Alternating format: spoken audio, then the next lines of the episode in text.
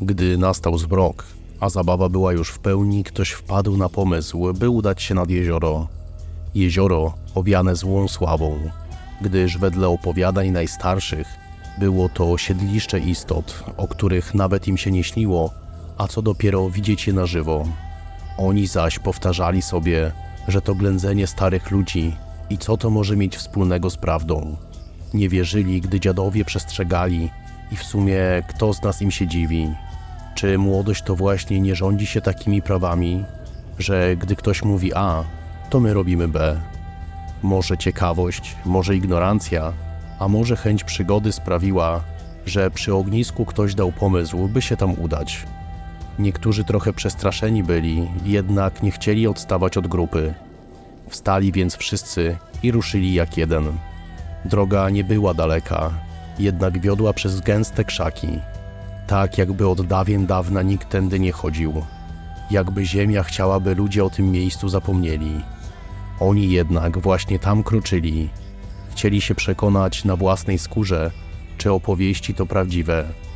Zastanawiasz się pewnie, co gadali ludzie, że tak dawno nikt tędy nie chodził. Ano, po wsi chodziła plotka, że jezioro to dom dla rusałek. Tak, wiem, że nie brzmi to groźnie, jednak pozory mogą mylić, bo jest to istnie chytry demon. Wody zamieszkuje i tylko czeka na takich, co zbliżą się na wyciągnięcie ich łap. Jak mawiali starsi dawno, dawno temu, a było to jeszcze w czasach, gdy ziemię te dopiero Słowianie wkraczali, była młoda para.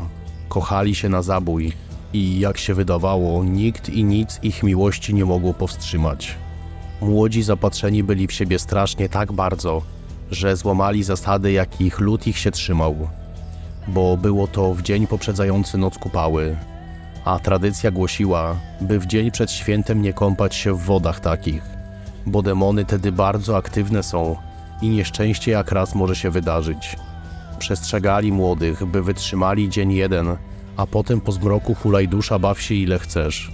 Oni jednak zapatrzeni w siebie, zakochani i młodzi nie słuchali. Słowa te jakby ich mijały całkowicie. I idąc tak zapatrzeni w siebie minęli wieś, potem zeszli z drogi i nie wiadomo jak znaleźli się nad wodą. Tam myśl ich naszła, by zabawić się w wianki, tak jak pary robią to nocą.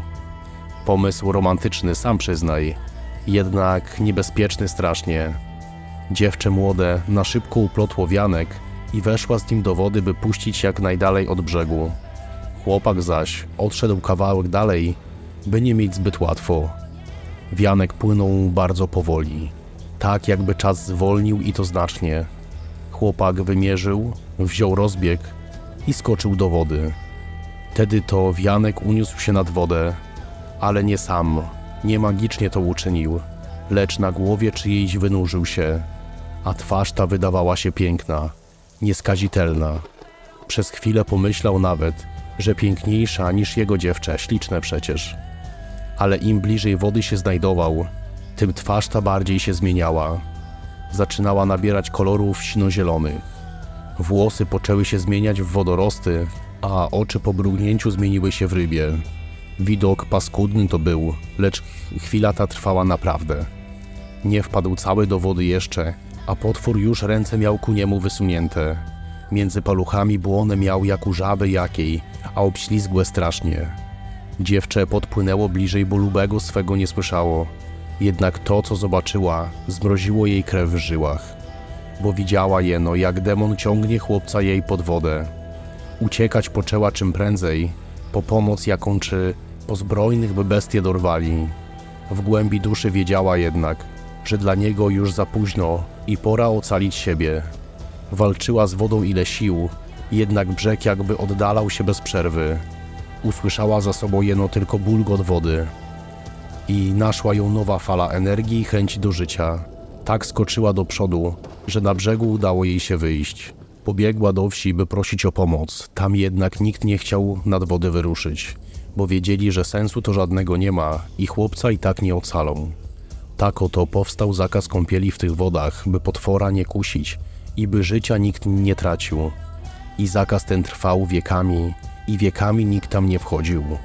Aż do tej pory, kiedy to grupa młodych ludzi wiedzionych tymi opowiadaniami udała się nad wodę, by sprawdzić na własnej skórze, czy to prawda.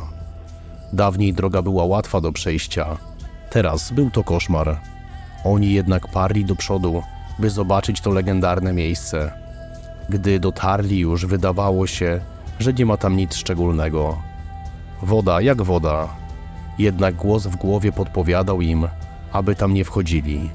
Przodkowie przemówili i głos niósł się z wiatrem ku nim, by od tej wody trzymali się z dala. A głos ten tak przenikliwy był, że usłuchali. Nikt jeno nie wie, co się stanie, gdy do wody wejdziesz dziś. Czy potwór mieszka tam dalej? Tego lepiej nie sprawdzać. Na koniec dziękuję wszystkim patronom za wsparcie. To dzięki Wam wciąż tworzymy nowe odcinki. Niech bogowie Wam darzą. A jeśli i Ty chcesz dołączyć do naszej podcastowej rodziny, wejdź na patronite.pl artur.chrostowski. Sława